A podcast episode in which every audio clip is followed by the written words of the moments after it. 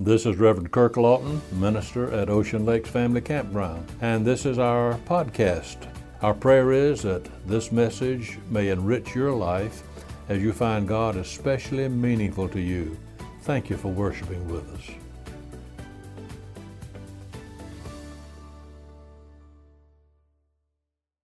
There's one of the Old Testament prophets who has been called the greatest preacher in the Old Testament. This distinction did not come, however, because this man's life so portrayed the qualities that we expect of a preacher.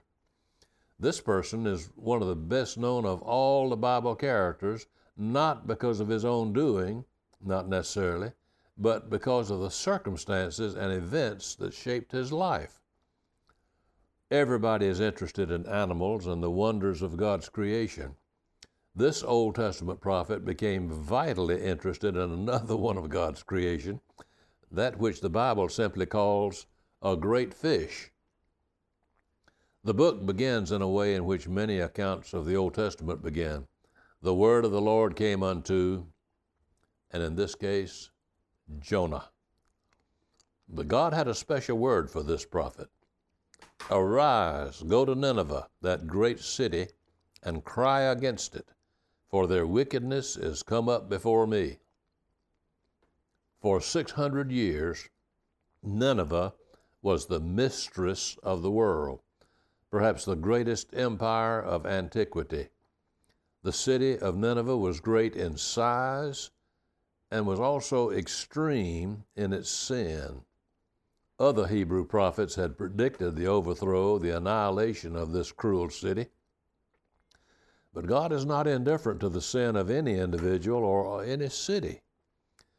And God spoke to the prophet Jonah way off there in Galilee and told him he was to go and cry against the city of Nineveh.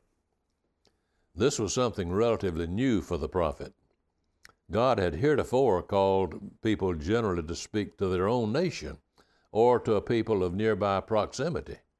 But now God calls Jonah to go on a long journey to preach, to become really a foreign missionary. As we read along in the text, we know that Jonah had other ideas about going to this place called Nineveh.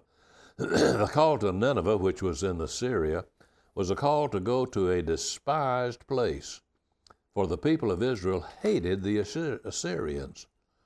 Jonah, no doubt, shared that patriotic hatred of what the prophet Nahum called the bloody city full of lies and robbery.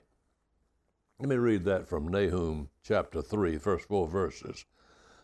Doomed to the capital crime, Nineveh, the city of murder and treachery. Here is your fate cracking whips, churning wheels, galloping horses, roaring chariots cavalry attacking, swords and spears flashing, soldiers stumbling over piles of dead bodies. You were nothing more than a prostitute using your magical charms and witchcraft to attract and trap nations. That's the way Nahum described the city of Nineveh. And so instead of obeying the command of God to go to Nineveh and starting out for Nineveh, Jonah rose up to flee from the presence of God. Have you ever thought, why didn't Jonah just stay where he was?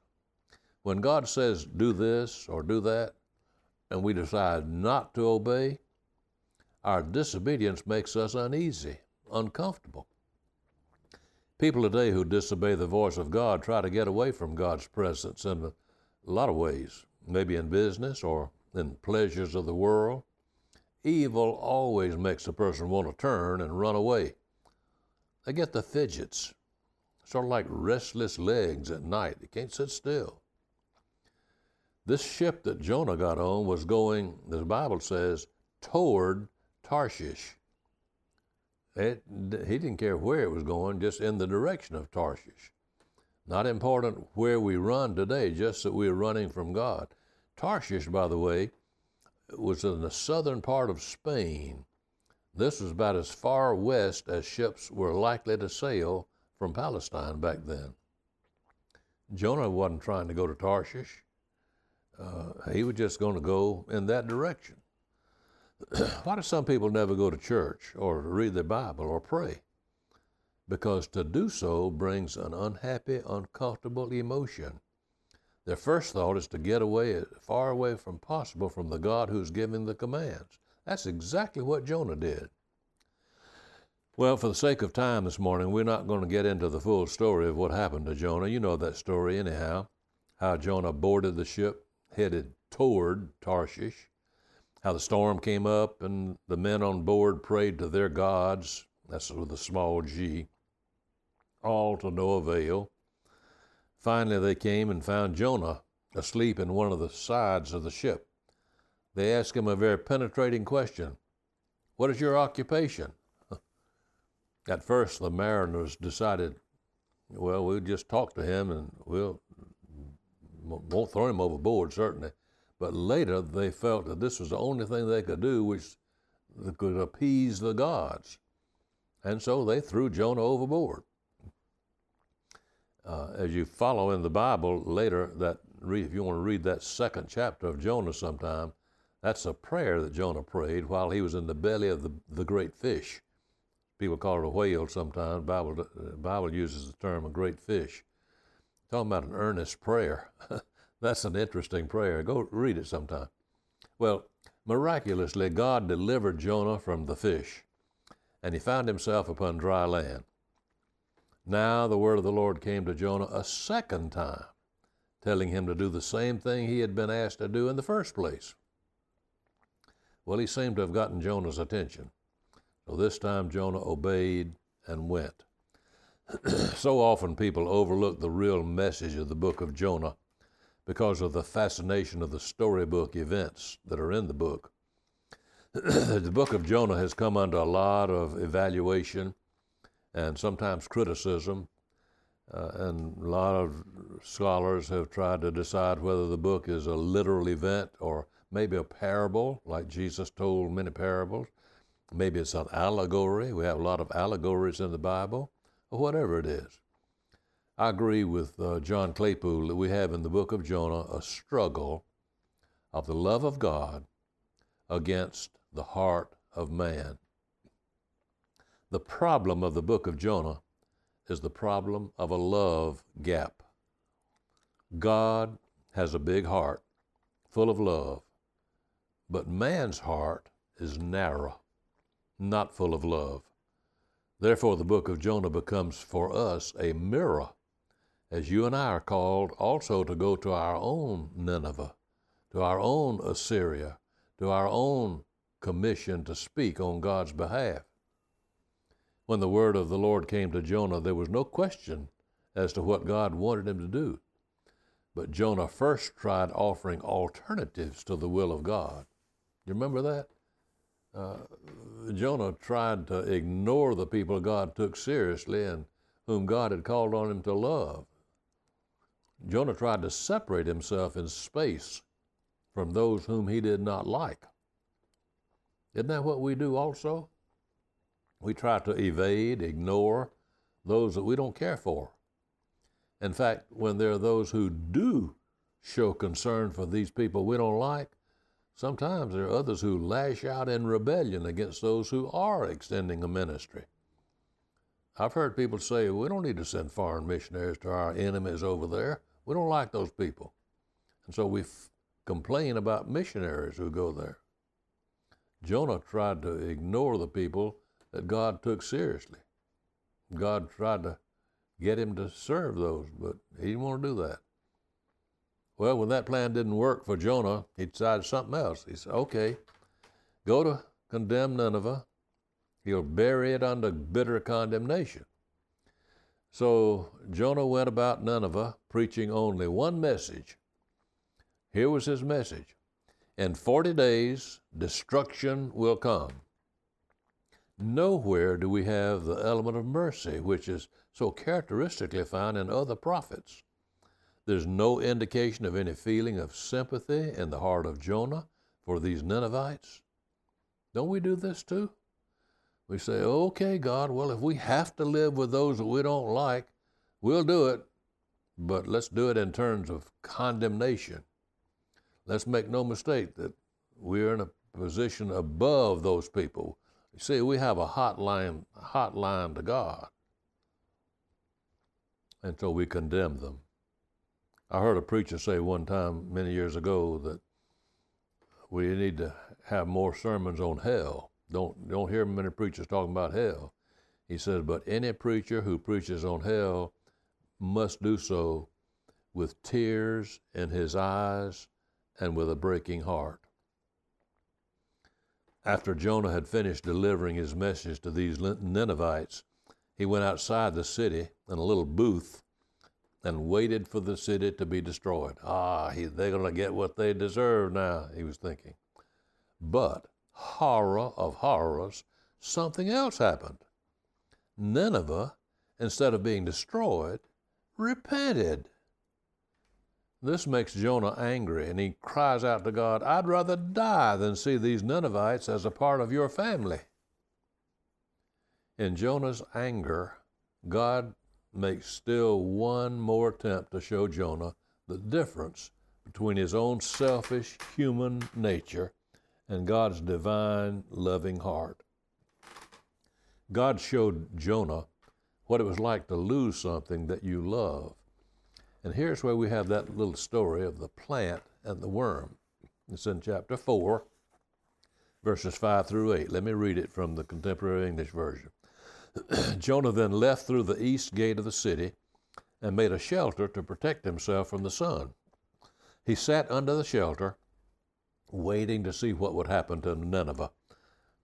Let me interrupt the reading here. I can just see Jonah rubbing his hands together and grinning his, gritting his teeth and grinning a sly grin and say, I'm just, in 40 days, I know is the fire of God is going to come down on these people. Let's pick up the reading now. The Lord made a vine grow up to shade Jonah's head and protect him from the sun. Jonah was very happy to have the vine, but early the next morning the Lord sent a worm to chew on the vine, and the vine dried up. During the day, the Lord sent a scorching wind and the sun beat down on Jonah's head, making him feel faint. Jonah was ready to die, and he shouted, I wish I were dead. Here again, we have Jonah wanting to die. Verse 3 was the first time he said he wanted to die. And now, uh, here he is again. And at this point, God drives home the moral of the story Jonah can't you understand how I feel about these Assyrians? If you can have this kind of grief for a plant, can't I have this love for a people? And with that, the story of Jonah bluntly ends. Now, what is God saying to us in this little book from the Old Testament? You may have heard many interpretations of this book. But I ask you to consider prayerfully what I believe God is telling us today. You may not like, I may not like what God is saying any more than Jonah liked to hear God's word. But will you listen and consider? We must begin to see other people as children of God and as objects of God's love. God is right now in the process of trying to get us to grow big hearts for all people. God has made all things, God has made all people, and He loves everything, every person He has made. Can you think of some person or some group uh, of individuals who don't fit your category of people that you ought to love. I must confess that I will I have real problems in giving my heart to God and to other people. So often I catch myself trying to throw up some kind of defense like, but God, do these other people deserve your love or my love? This is not any more a question for me to ask than it was for Jonah to ask of those people of Nineveh. Who of us can say that we deserve one good thing we've ever received from God. You see, God is trying right now, today, to grow within me a great heart. And He'll do this only if I give Him the slightest chance. Maybe you're not really sorry for the way you feel and not loving everybody. Then could you really say that you're sorry that you are not possessed of that feeling? If it makes sense, maybe you can say, You're sorry that you're not sorry. Here then might be the tiniest beachhead where God can begin His wonderful work in growing within your heart a love like His. Yes, God made all things, and He loves everything, every person He has made. Will you pray with me? It's not your power, O Lord, but your love which dismays us. We are not what we ought to be. We're not what we would like to be. But, O God, by your help, may we at least gradually move from our narrow love so that we can honestly say that we are not what we used to be. This we ask in the precious name of Jesus, who loved all of us, who loved so much that he gave himself for us. In his name we pray. Amen.